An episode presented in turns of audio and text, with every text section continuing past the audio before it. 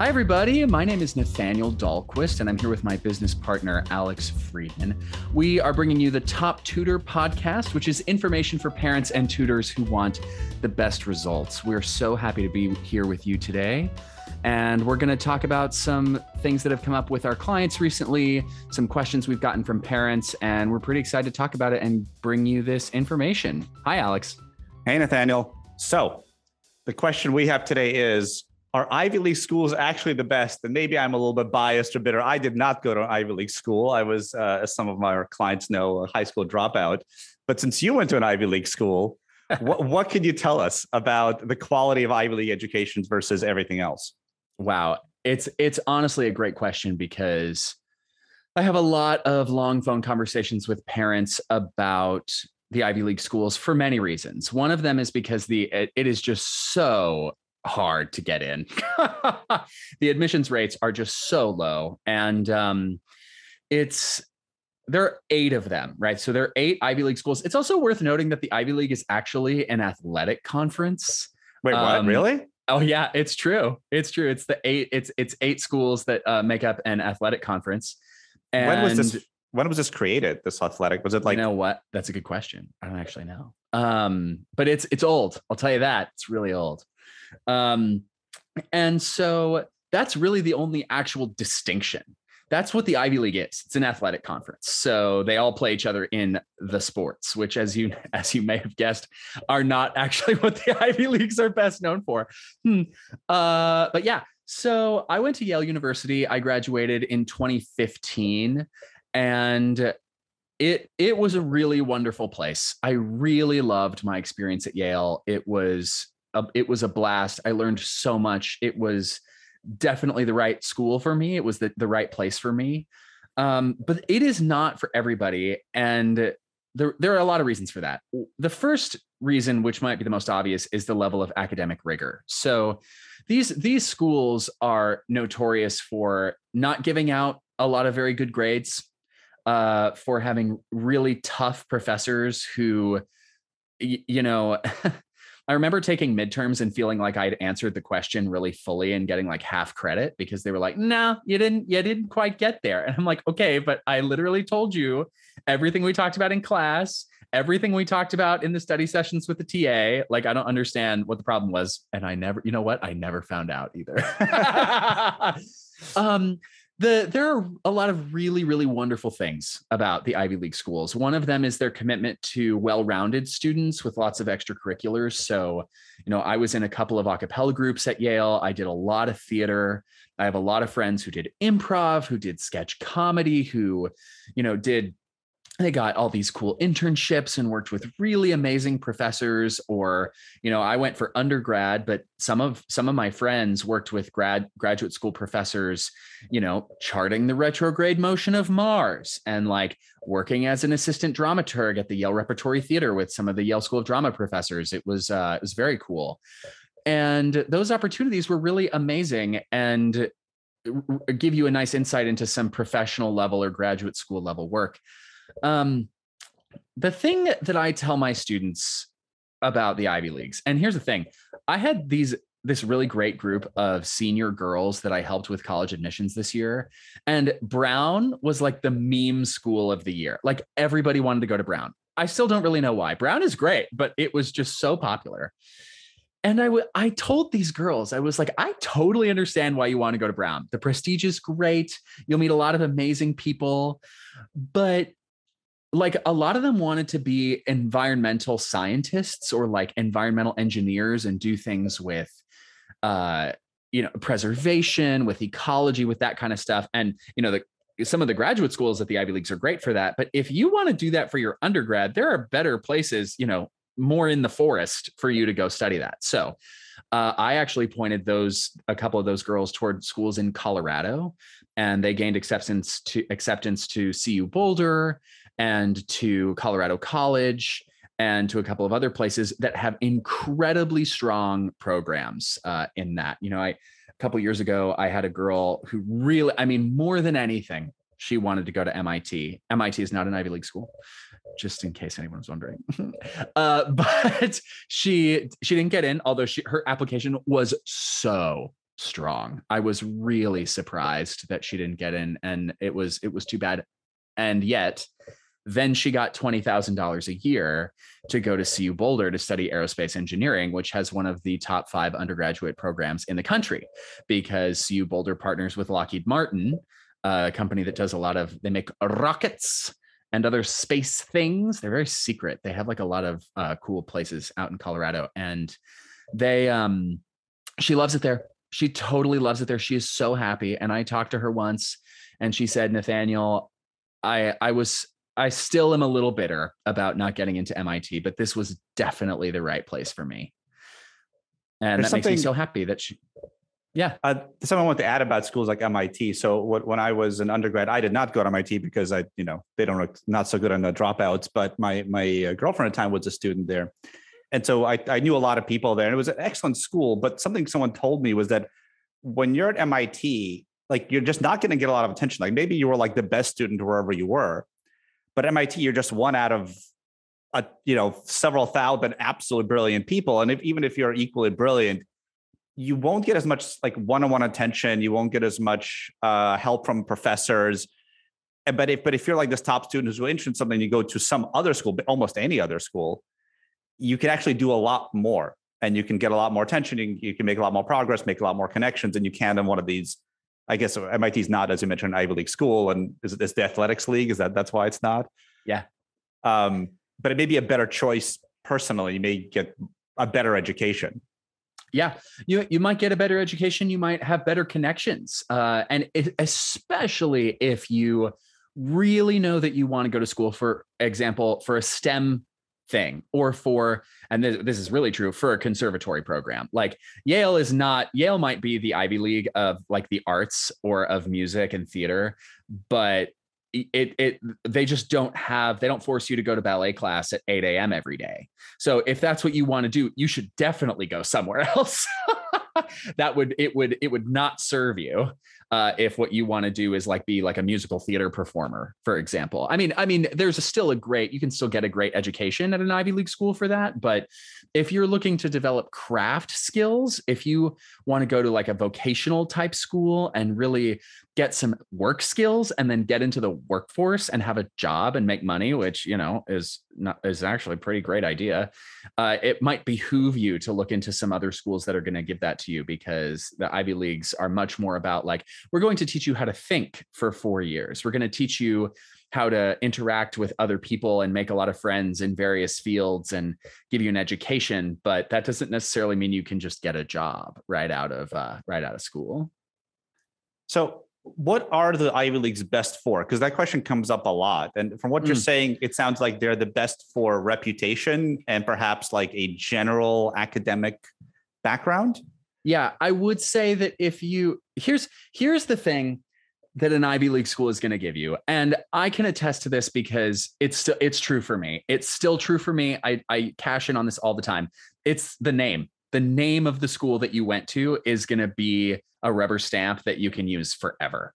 And the if you say you went to Harvard or you went to Princeton or you went to Dartmouth or Columbia or whatever, people will respect you. I mean, some people specifically won't respect you for that. But I would say most people will give you the benefit of the doubt, will assume you're well educated, will think you know what you're doing. And I have definitely used that. uh, and it it works. It's and and you know what? It's true too, because you you are well educated if you if you went to one of those places. I hope. I don't know anybody who's not, but um so it's uh that's that's what they're really, really good for. And there, there's one other thing I want to mention before I get to the academic programs, which is that one of the great strengths of the Ivy League schools is their financial aid. So my education, I believe, cost the least of my three siblings. I went to Yale, my brother went to CU Boulder, and my other brother uh, went to DePauw with a W in Greencastle, Indiana. And because Yale has so much money and a really generous financial aid system, like my last year of school was free. Like I didn't pay for it and it's so expensive now. Oh, oh my. It's like I think it's north of $75,000 a year now. I oh think that's God. what I yeah, it's it was like 55 when I went in the, you know, mid 20 teens, but hoo, hoo, hoo, hoo, that's a lot of money. And some people do pay full ticket price. That's true. But if you get in and it's and they have their financial aid office look at the statistics from your family and all of that stuff in your FAFSA and your um, application and all that, you can you can get a very generous financial aid package that will help you go to school. Um, which is really great. I would say that the people who I know that have benefited the most from the actual Ivy League education are scientists, politicians, and lawyers. uh, I have a friend who is studying hurricane science, and she had got some really great connections through Yale, and that uh, program that she went through uh, got her a spot in a PhD program at a university in Albany, doing exactly what she wants to do, which is track and study hurricanes. And she's already like written papers. It's amazing. You mentioned uh, connections. What about the alumni network? Ah, the alumni the alumni network is it's is that a real is, thing basically? Oh yeah. I, the, I would say that the idea of like the yale mafia is like a little bit less true than people like to think. The secret societies are real. That's a real thing. The uh the finals clubs uh the the at harvard like those types of things they absolutely exist 100% i was not in a secret society so can't help you much with that one. But uh yeah, everybody um when if you have that connection with someone even if it's from another ivy league school even if it's not from your own i would say that there's an immediate connection that you can have with with those people and i have certainly benefited from my yale connections in the musical theater world because like my voice teacher victoria clark is a yalie and i met her because she went back to teach at yale so I met her and she helped me get my foot in the door at, in the acting industry in New York City. And she has a bunch of friends who are also into it. So Ted Sperling is a music director on Broadway. And uh, I got to work with him a couple times because I knew him through Vicky, you know. So it's like it's that kind of networking that can be really, really helpful, but it it manifests differently for everybody who goes through it. So I, I do want to talk about the politicians and lawyers though for a second because my friends who wanted to study politics or law a, a, very large number of them wound up you know they did a pre-law degree or something like that. They went or a um a poli sci degree essentially political science. A lot of them went to yale law school. A lot of them went to harvard business school or the yale school of management. And they worked on like i have a friend who worked on hillary clinton's campaign. I have a, I have friends who have worked on and on campaigns both like Democratic and uh, conservative, uh, all, like all across the country, and it's been they they've really really enjoyed their their Yale connections to help get them jobs doing what they want to do.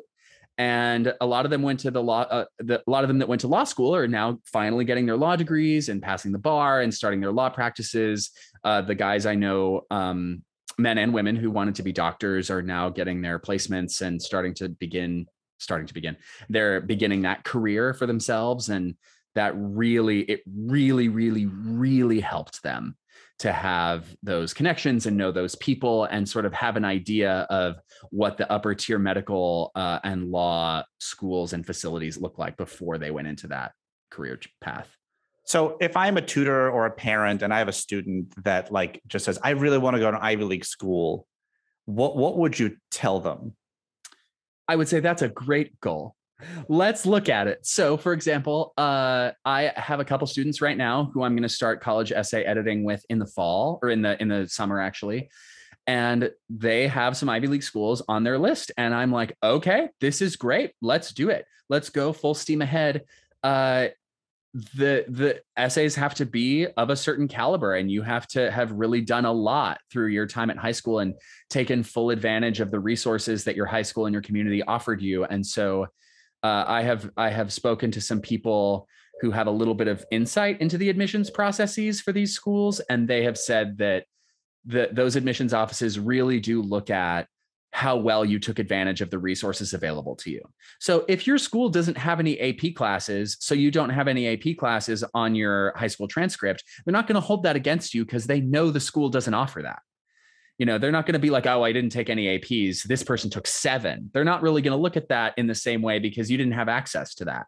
Whereas if your school offered 20 APs and you took one, they're going to be like, why didn't you take more of these classes? Like, why didn't you like avail yourself of the rigor and the potential to learn that you had available to you because that's what they want is people who are going to use their resources. Go to the library learn all of these things you know take the classes and, and pay attention. And so when i work with students on these applications it's really all about creating something that's authentic to them something that feels like their own voice something that is their best work. You know no grammar or spelling mistakes that goes without saying but like a really well crafted piece of writing that is going to show the admissions committee something that they can't see from the rest of their application. So the Yale the Yale supplement essay at least last time I checked is about 500 words and it's what can you tell us that we can't learn from your application?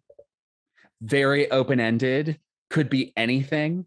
It's a tough it's a tough prompt for a lot of 17-year-olds to tackle, but they do it. They do it and people get in. So you know it uh it's it, it's different it's different for everybody but i will say that you have to really put your best foot forward to to have a chance and to make yourself stand out and you use all get all the help you can because that that real that really can give you a leg up rather than just you know Uh, writing an essay in the darkness in your room and editing it and like okay this looks good and then sending it off you know? How do you deal with like reasonable and realistic expectations? Because obviously like everybody wants to go to one of these schools and what's the acceptance rates like? One two percent? It's, it's something abysmal. Oh, it's really it's really almost so nothing. yeah so like what what do you tell kids and like what should you tell kids as, as a parent or tutor about like okay you want to go to yale or harvard what do you do? Yeah, that's a great it's a great question. Um, speaking from my own experience with my application process as well as watching some of my students apply and get in,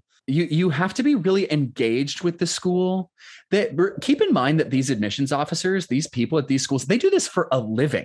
They read essays from high school students every single day. They have so much data. They have so much experience and they they have seen cycle after cycle after cycle of students come through. And so it, it does matter if you're really engaged. So if you really want to go to a certain school, you should apply early action. If you are certain that you want to go there, you should apply early and say, to say i want to go i want to go here here's my application early you have a much better chance of, of getting in if you because you get two rounds then you get the early admissions round and then if you're if your application's denied then you know. If you're in then you're in. And if you're waitlisted you get looked at again the next for the regular cycle. So you basically get another chance which is really superb. I will say that it's it's good to have a couple it's good to have a couple schools like that on there. Do it. Absolutely. Send them in. Make them write those essays and send it in. It's it's a little bit like winning the lottery. It's uh it it is and it it can be feel like that and it is like that in some ways. And so i always recommend that students have a list of like five reach schools 10 like ivy leagues or really really really uh great private schools or schools that they think that they might not be able to get into or that are kind of a reach for them. Five, they call we call them safety schools. Safety schools, sort of. They're not backups. They're just schools that you have a very high chance of getting into. A lot of state universities count as as um, those those types of schools uh, just a place that you can go that you're going to be able to get an education. And sometimes those schools are the best schools, like my my student who went to CU Boulder. That program, very specific, uh, was perfect for her. Even though for many people, CU Boulder is like a backup school or a safety school, not for her. She's loving her life. That is that was one of her top choices, and rightfully so, because they have the best program around. And then usually a list of about 10, seven to 10 r- real possibilities. Like a lot of um a lot of schools that take SAT ACT scores that are like for the ACT like around you know 27 to 32 those are the the upper schools are going to take higher scores than that for the most part but like if that if that's your score range then you can look at some really nice like private or public schools um on the east whether that's like on the east coast or one of the like ucs in california like that kind of stuff those are really really great uh, options and you don't have to apply to all of them. So uh, you make the list so that's 20 schools right? Five five and 10 so you you make that list and then you you don't have to apply to all of them. In fact i recommend you don't you really don't. It's also really expensive. Oy. but um, you want to really look at them research, get to know the schools, maybe visit, do an interview, talk to them, figure out which ones you actually want to go to. And I always have my students play this game because I, I, just did this with a girl a couple weeks ago. I said to her, Would you rather stay home and get a job or go to this school? And she said, I'd rather stay home and get a job. She's like, I'd rather work in, you know, uh, like get some experience in retail and and just see what it's like to live in the working world or take a break and go travel or go do something else. And that's amazing. That's great. That's a good litmus test for if you should apply or not. Because if you really would rather stay home and get a job and save money and reapply next next year that's a good reason to uh not apply to that school. So so fundamentally like is life over if you don't get into an Ivy League. oh my God, no. Here's the thing that people also um, forget is that the Ivy Leagues are undergraduate and graduate schools and places for to do doctoral work, PhD, postgrad stuff. So what that means is you can get an education at a at a you know regular uh, at a public school, at a private school, at a non Ivy League school, and then go to one of those schools for grad school. I had a friend from high school who really, really, really wanted to go to Stanford. Again, not an Ivy League school, not in the sports conference. They're on the West Coast. um, but she really, really wanted to go to Stanford.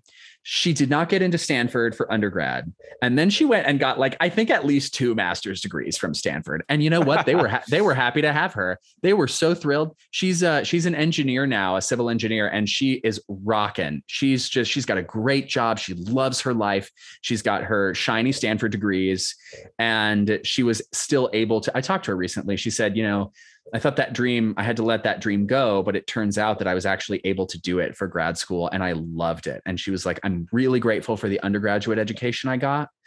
And now I'm grateful for the graduate education I got as well, so that I can actually do what I want to do in the world. And now I have two sets of friends, you know, people from undergrad, people from grad school, uh, two different types of connections, different sports teams to root for, you know. So it it it can still happen and there are lots of people who don't go to Ivy Leagues for undergrad who wind up going there for grad school. And it's really fantastic. It's really, really great. How would you counsel someone who like is really unlikely, like psychologically, like how would you like, what would you tell a student? Like, look, it's, it's really unlikely for you to get into one of these Ivy League schools. Like, what do you do if, if they like really want to, but it doesn't, it's like not going to happen? You know, that's, that's a good question. The thing is, I have, I now have enough experience to know that like, random things do happen. They do happen. My year, uh, my year at Yale, my freshman year, there was a group of quadruplets who all got in, and they got in everywhere. And let me be let me be clear: these four kids are like so smart. Like I I can't believe they haven't like formed their own company and just like completely taken over the world. But they're four quadruplets who all got in. That is shall we say statistically unlikely yeah right so there are sometimes there are other factors at play you never know but what i usually say to those kids is here's what we're going to do we're going to work on this application big time we're going to make it as great as it can possibly be and then when you say it's good and when i know that you've done your best work you're going to send it and then we're going to work on some other things. And and usually um after they work so hard on that what i found is when they do sort of the next round of schools, they're a little more relaxed and a little bit more comfortable just whipping it out because there's a lot of supplements you have to write to apply to a bunch of schools, and uh, they they're more relaxed. They feel less freaked out about it, which usually results in better writing, which results in you guessed it, more acceptances. So it's very um, it's important to me that my students know how rare it is and how much of a a gamble it is and but you i mean throw your dice for sure take your shot shoot your shot but don't try a little zen buddhism here try not to be attached to the outcome because and i say this to everybody every single time especially at the end of december when everybody's freaking out if you can be your most authentic self and present your best work, then you've done the best that you can. There was nothing else you could have done to affect the outcome of what happened. And you have done everything within your power, and that is enough. You are enough, and you will wind up in the place that you're supposed to go. It's very important to me that they understand that because for a lot of the a lot of the we call them high flyers a lot of the high flyers kids who are used to getting straight a's who did really well on their standardized tests who have everything going for them who are really capable smart wonderful people don't always get into the ivy league school even though you totally deserve it. And uh, there are some i've i've seen some uh, literature from the schools that basically says there are a lot of people many many many many many people who deserve to be here to whom we cannot offer a slot. And there are any number of factors in play. You know there are things i uh, things i remind parents about is like at, at a school like yale if you let in all theater majors you won't have a chemistry department. And so they have to they have to balance now thankfully we're away from the the the time when you know it was like you need a certain number of jewish people or you need a certain number of women or you need a certain number you know like we're a little we've we've gotten away from that thank god. But it's still true that if you let in all the theater majors and none of the chemistry majors you won't have a chemistry department. And so you know one kid who's super capable may apply to be a history major and they won't get in but if they'd applied to be a you know anthropology major they would have. And that is impossible to know. Don't nobody ask me questions about how do i know which uh which which one of those a kid should pick. There's no way to know. That's that is in the black box. We don't know those things. But um i just i just want to make sure that all of my students know how valuable they are and that they're going to get an education no matter where they go because they're alive. They're human beings. They're going to learn and grow no matter what situation they're in. And the prestige is nice you know the a plus is nice the gold star is nice but it's not everything and it's not there there isn't like a little when you get the ivy league degree there isn't like a cute little wrapped present with a silver bow that's got a bunch of happiness in it you know it's like you, you, it's a piece of paper on the wall. It's behind me, actually. It's on that wall. Um, you say it not the happiness. Happy. no, no, the degree is there. The hap- the happiness I had to find elsewhere.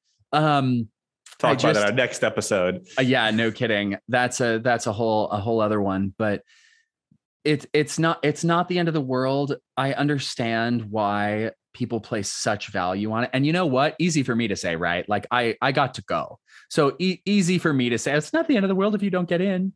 But there there are plenty of things that I have wanted to do in my life and been denied by gatekeepers or by you know, uh, I thought it was very unjust that I didn't get the opportunity to do something when I wanted to really be of service.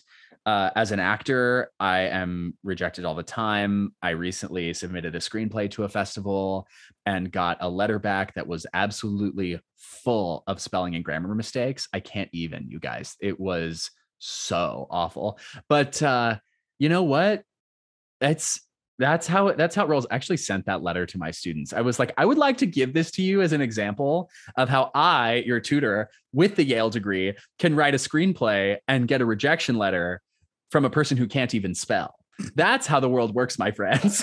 and they uh, actually, you know what? They loved that too. They they were very um they were um appreciative of that I showed them my own rejection letter.